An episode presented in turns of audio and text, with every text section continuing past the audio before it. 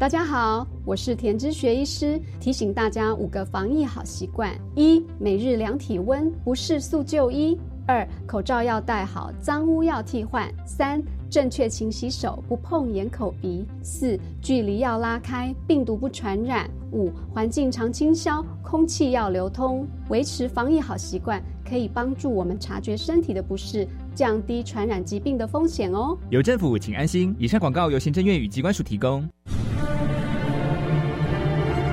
台湾鲜话，星期一到星期五下午四点钟，欢迎港湾用台语来过生活，用台语谈天说地，讲天说皇帝。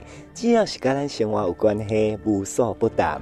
不过主持人足差会互你上班未爱困，困到会睡精神哦。欢迎收听台湾鲜话。我们参加 Fun Park 创意说故事书为绘本创作大赛，反读创作组好不好？好耶！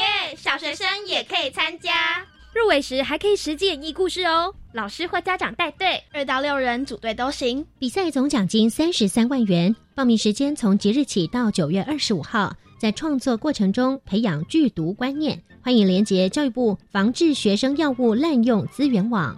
以上广告是由教育部提供。大家好，我们是 The Wanted 寻人启事。您现在收听的是国立教育广播电台。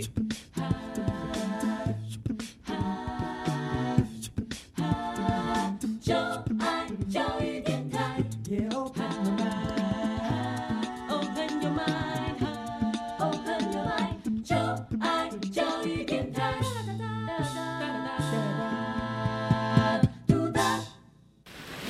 为什么海水是咸的？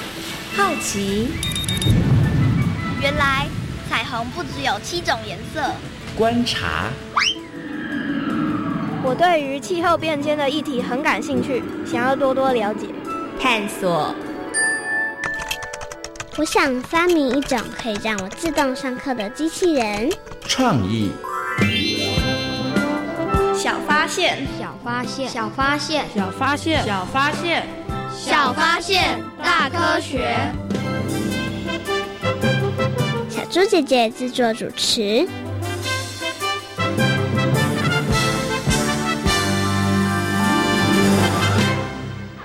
刚刚真是太可怕了。没错，我觉得这次地震摇得很厉害耶。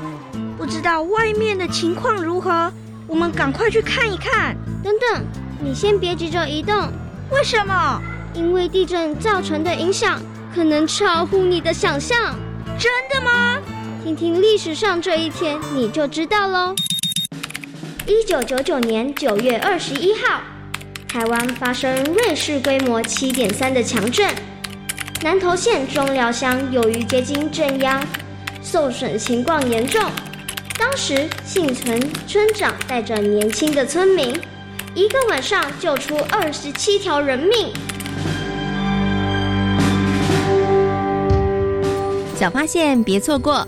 大科学过生活，欢迎所有的大朋友、小朋友收听今天的小发现大科学。我们是科学小侦探，我是小猪姐姐，我是庄怡杰。很开心呢，又在国立教育广播电台的空中和所有的大朋友、小朋友见面了。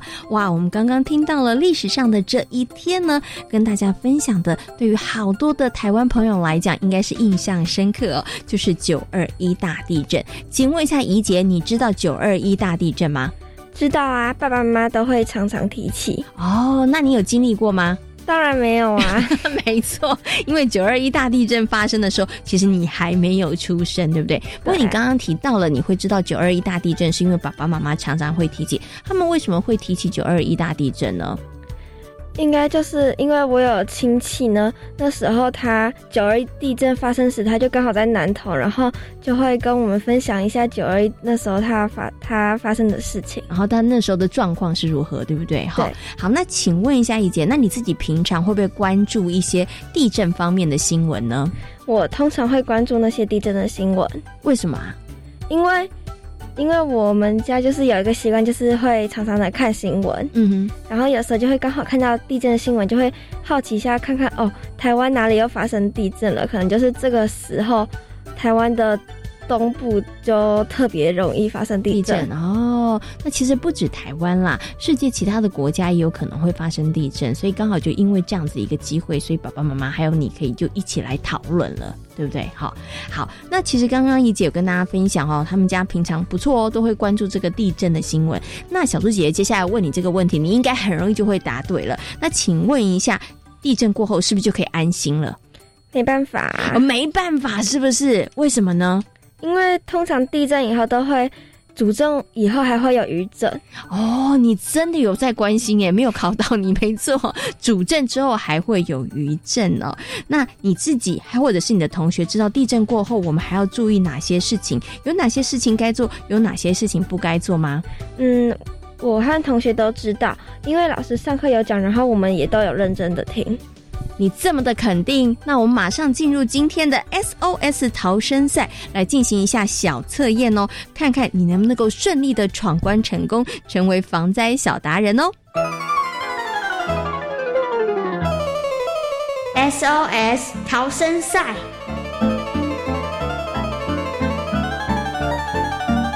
欢迎来到 SOS 逃生赛。面对各种灾害，你需要有超级的智慧和临危不乱的能力，才能顺利逃生。我们总共设有三道关卡，祝福大家都能顺利通过三道关卡，成为防灾小达人哦！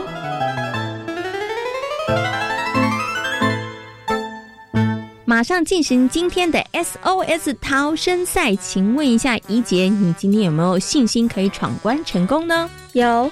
听起来你的信心好像还蛮足够的哈。我们总共呢有三个关卡，那到底怡杰可不可以顺利的闯过三关，还是他在前面第一关就被淘汰了呢？好，马上我们就来进行今天的第一题。地震过后，以下哪件事情不要做呢？一到户外，二检查家中的水电瓦斯管线有没有损害。三，打开收音机了解灾情，请问是哪一项呢？请回答。一到户外，因为呢有时候地震过后还会有余震，所以如果我们到户外的时候，很容易会被一些掉落的建筑物砸到。听起来蛮有道理的哦。那到底一姐有没有答对呢？耶，答对了，很棒！我们的一姐通过了第一关，那紧接着下来就是第二关了，请出题。如果地震过后被困在屋内的话，该怎么做呢？一、敲打物品发出声音；二、吹哨子；三、以上皆是。请回答。三、以上皆是。因为呢，前面两个选项都可以发出声音，来让其他人知道这边有人在受困，然后等待救援。耶，答对了！哇，怡姐真的很厉害，连闯两关哦。没错，在地震过后，如果困在屋里的时候，一定要想办法发出声音，让这个搜救人员知道哦。所以刚刚我们听到的敲打物品，或者是吹哨子，或者是如果能打手机的话，打手机也都是不错的方法哦。好，怡姐呢已经连闯两关了，接下来就是我们今天的最后一关了。有没有信心第三关也可以顺利的过关呢？有。好，我们赶快听听看第三个问题是什么呢？地震过后，如果人在都市，请问要注意什么事情呢？一、建筑物的瓷砖掉落；二、海啸；三、土石崩塌。请回答。一、建筑物瓷砖掉落，因为呢，我们在都市，建筑物通常都会有一些招牌或者是一些悬挂物，所以很容易会有掉落的情形。到底一姐有没有答对呢？赶快听听看。第！一节呢闯关成功哦，第三题也答对了。那提醒大家，如果呢地震过后你在都市里头的话，行走一定要特别的留心跟注意哦，因为啊可能会有一些可能建筑物的瓷砖啦，或者是一些物品它可能会掉落，所以大家真的要特别留心跟注意。所以在地震过后呢，远离高楼大厦的旁边，其实也是一个很好的选择。那刚刚呢有听到海啸跟土石崩通它。如果呢，大家是在山林里头或是在海边的朋友的话，你要特别的留心跟注意哦。哇，今天怡姐很厉害，顺利的通过我们三道关卡哦，通过我们的考验，成为了我们的防灾小达人哦。SOS 逃生赛挑战成功。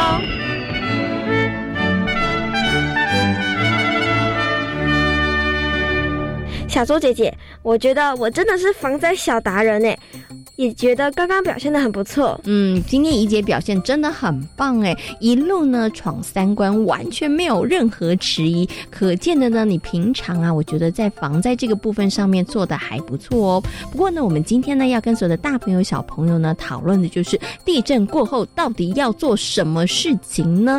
请问一下怡姐，平常地震过后你都会做什么事情啊？你曾经做过什么事情呢？我都会先检查一下房子有没有一些眼睛看得到的一些裂痕，然后之后呢就 就做自己的事情。对，那你会看一下说，哎，这个震度啊，然后或者是震央在哪里？你会看新闻吗？会啊，就是如果新闻的时候没有报的话，可能就会直接拿出手机看中央气象局的网站。哦，其实啊，怡姐会做的事情也跟小猪姐姐一样哦，我也会做这些事情啊。不过呢，我可能还会再问一下，哎，大家的状况如何，对不对？那我们今天呢，跟大家讨论的就是地震过后到底要做什么事情。请问一下怡姐，你对于地震过后要做什么样的事情？你觉得自己刚刚那样做就够了吗？还是应该再多做一些呢？呃，我觉得应该要再多做一些。哎，比如说你觉得要做哪一些？你有哪一些疑问呢？嗯，我有一个疑问呢，就是如果我被困在屋内里面，我该怎么做？哦，这个真的是一个很重要的问题耶！你有没有想过，如果你真的被困在屋里的时候该怎么办呢？没有，可能如果就是直接被锁在房子里，可能就打电话吧。好，打电话。那如果电话不通呢？突然间不知道该怎么办了。但是有没有可能会被困在屋子里呢？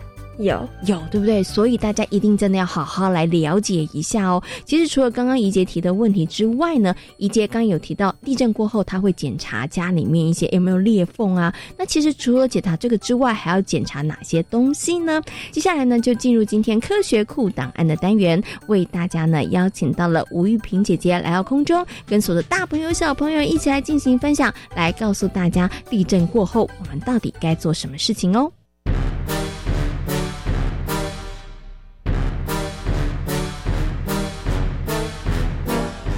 科学库档案。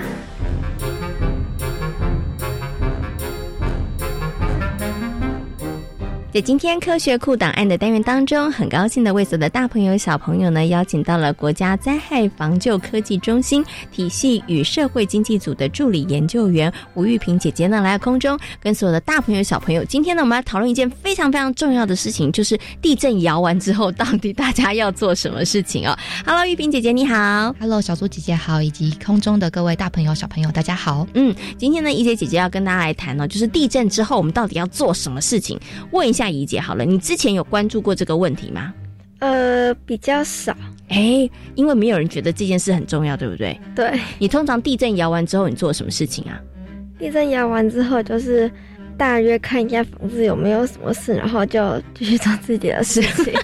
第一，先看房子有没有事；第二，做自己的事。好，大概就是这样。我觉得不止怡姐啦，大概很多的大朋友、小朋友应该都是这样。因为像小猪姐姐也是啊。那我可能比怡姐多做一件事情，就是打电话。就是问问看，哎，你们那边摇的情况如何啊？那就是问问看亲朋好友有没有人受伤哦。那请问一下玉萍姐姐，刚刚呢怡姐跟小猪姐这样的处理方式有算及格吗？其实我觉得应该已经有六十分了，因为我们只有六十分。因为其实更多的人啊，地震完之后应该会是立刻的打开手机去看一下，刚刚是不是真的有地震啊？国家级警报到底有没有响？然后就开始讨论这些八卦啊，没错，或者是有的人是呢，直接拍照打卡上传，地震了，对，没错。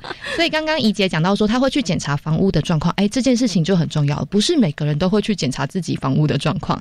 那刚刚呃，小猪姐姐有提到说，哎，他会打电话问一下大家平不平安。对，没错，其实地震之后啊，蛮重要的事情就是先确认一下自己。跟家人有没有受伤。如果要是家人有受伤受困的话，就是赶快协助他们，看能不能去做脱困或者是包扎的呃等等的行动等等。嗯，对，OK，好，所以我们刚刚呢是两个人是六十分，那所以我们接下来要努力，我们希望可以做到八十分、九十分跟一百分。所以我们接下来还要做哪些事情呢？在地震过后，对，那如果要是地震过后确认家人都安全的话，假设今天是一个很大的地震的话，你除了要知道说你的呃家里的房子是不是有问题，那你需要去做一些房屋的检查的过程中，就是先打开窗户、打开门，去保持路线的畅通，避免说哎等等一下要是发生余震的话，就会有二次的伤害。嗯那在这个过程中的话，也可以先检查家里的瓦斯管线这些有没有关闭。假设是大地震之后的话，家里状况还 OK 的情形之下，就是先去把瓦斯管线这些都先关闭，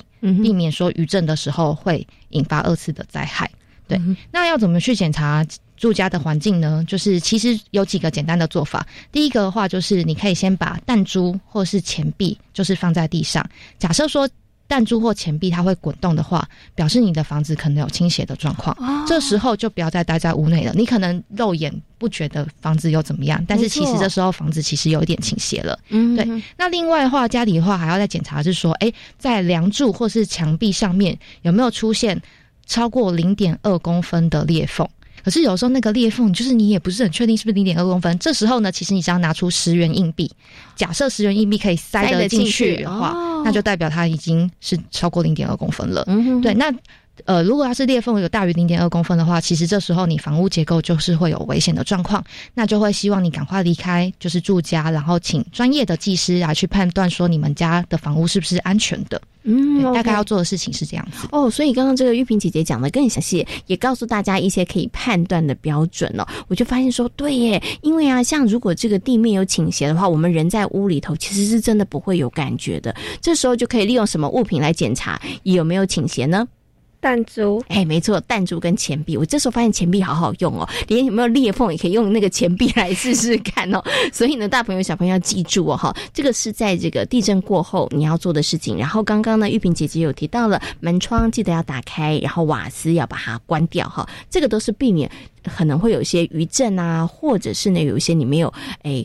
还没有马上察觉到的危险，你可以避免掉的哈。好，所以我们刚刚提到的就是地震过后要做的一些事情。可是我们刚刚主要的谈的呢，其实都是在室内。是，所以想请问一下玉萍姐姐，如果说地震过后我人在户外，是不是就没事了？我就不用担心了？哎，怡姐，你觉得如果地震过后你人在户外是安全的吗？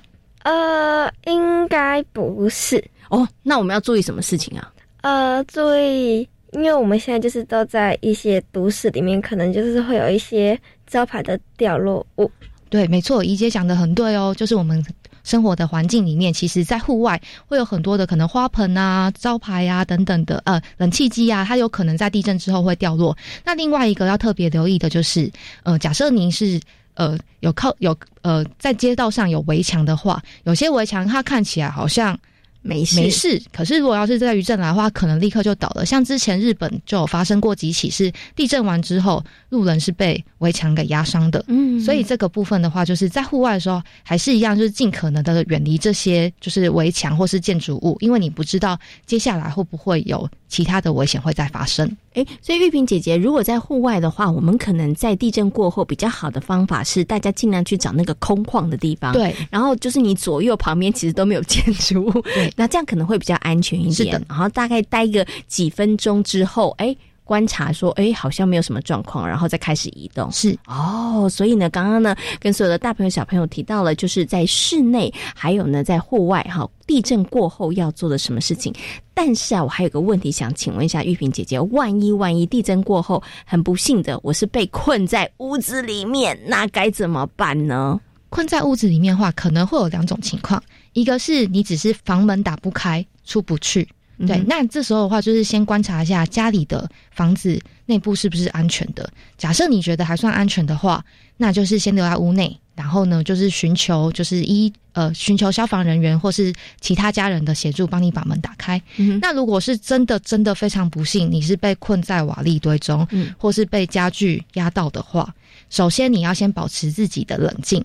看看手身边有没有比较坚硬的物品，譬如说刚好保温瓶，或是有笔，或者是石块，你就在固定的时间去做敲击，让外面救援你的人知道哦，里面有声音，发现有人在。就是还困在里面，那他们就会来救援你。那当然比较好的做法是，就是身上尽可能的有哨子的话，这样子定期的去吹哨子，会比较可以引起大家的注意。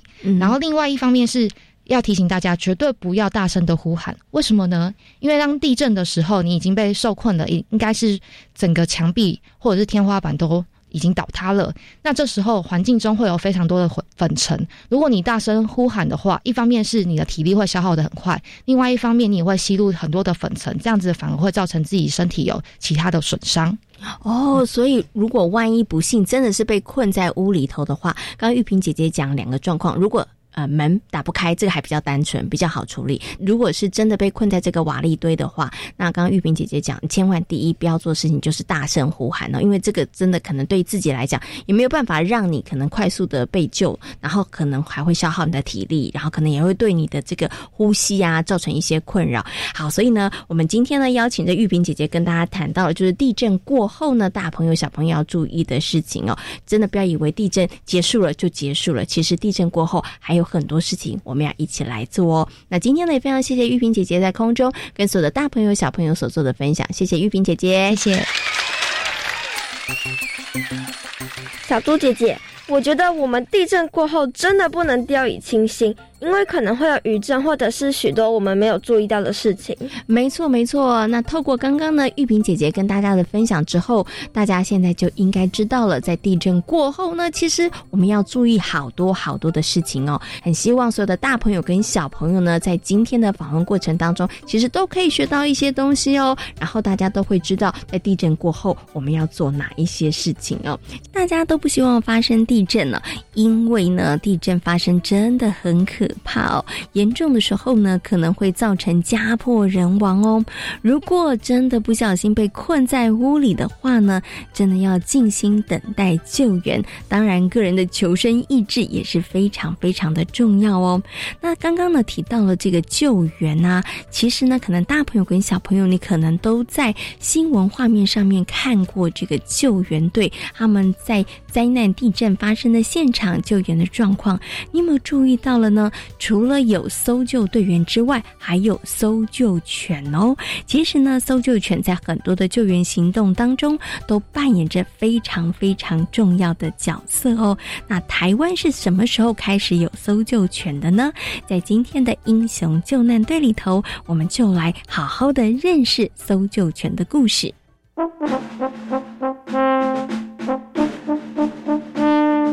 英雄救难队。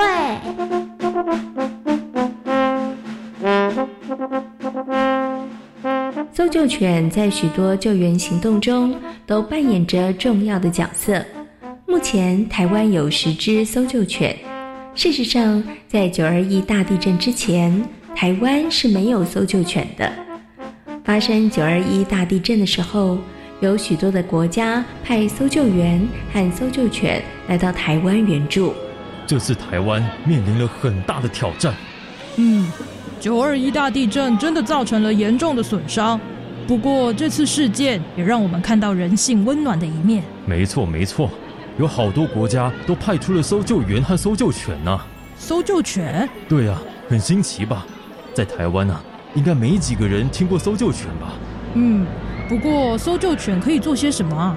哎呦，他们能做的事情可多了呢。因为经过训练的狗狗就能发挥它灵敏的嗅觉，帮忙找到受困的人们呢。哦，听你这么说，台湾好像应该要训练搜救犬哦。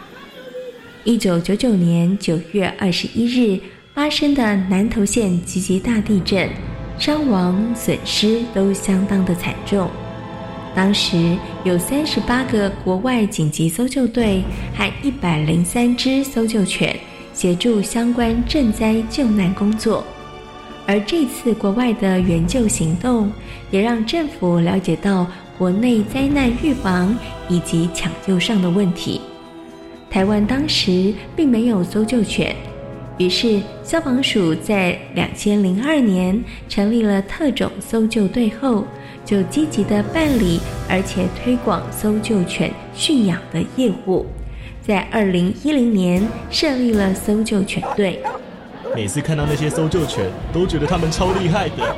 搜救犬啊，可是经过很严格的训练哦。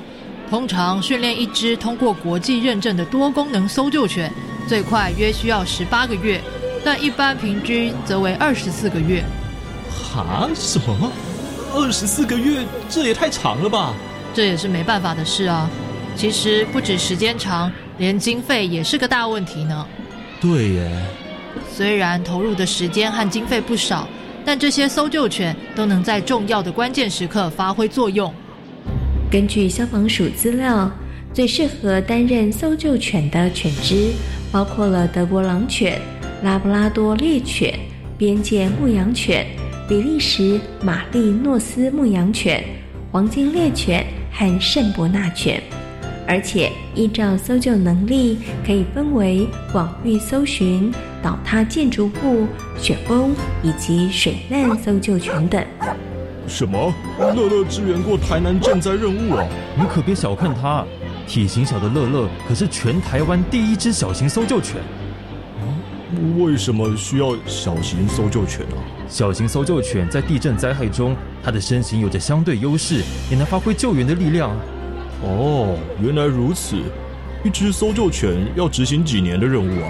搜救犬的工作生命周期大约是五年，它们工作的巅峰期大概是在三到五岁。难道超过六岁就不能工作了吗？六到七岁要是狗狗的体能状况和拥有搜寻的欲望，才可以继续投入灾区搜救工作。一只搜救犬的养成真不容易耶。对啊，其实我们不只训练它们。也跟它们培养出很好的感情和默契，所以每次乐乐单独作业时，我都会很紧张呢。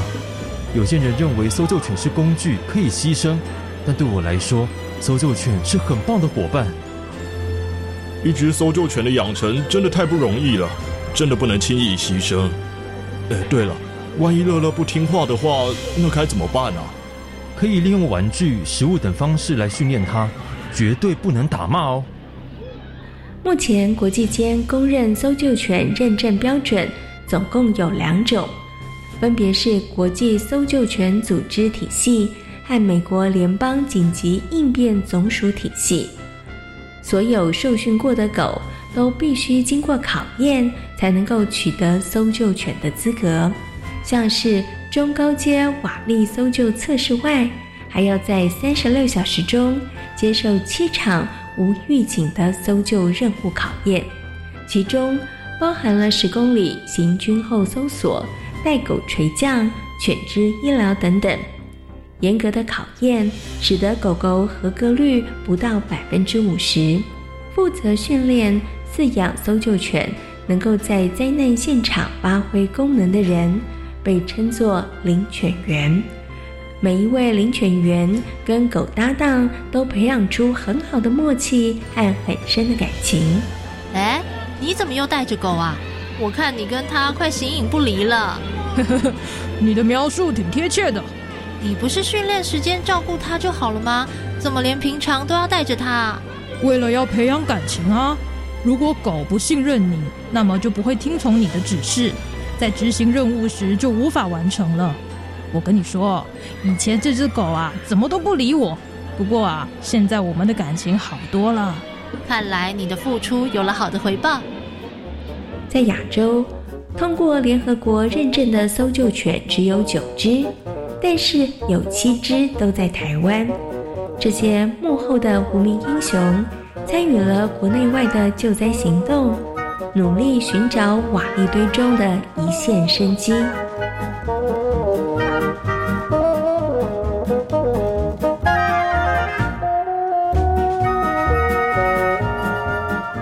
在今天小发现大科学的节目当中，跟所有的大朋友小朋友讨论到的主题就是地震过后该做什么事情？请问地震过后到底该做什么事情呢？如果在屋内的话，可以检查房屋有没有倾斜、瓦斯有没有关闭，以及有没有裂缝。哎，这是非常重要的。如果地震过后你在户外的话，该怎么办呢？要小心远离一些围墙或者是建筑物，最好是到空旷的地方去避难。嗯，没错没错。希望所有的大朋友跟小朋友呢，在地震过后也不要掉以轻心哦，这样子呢，才能够让自己更加的安全哦。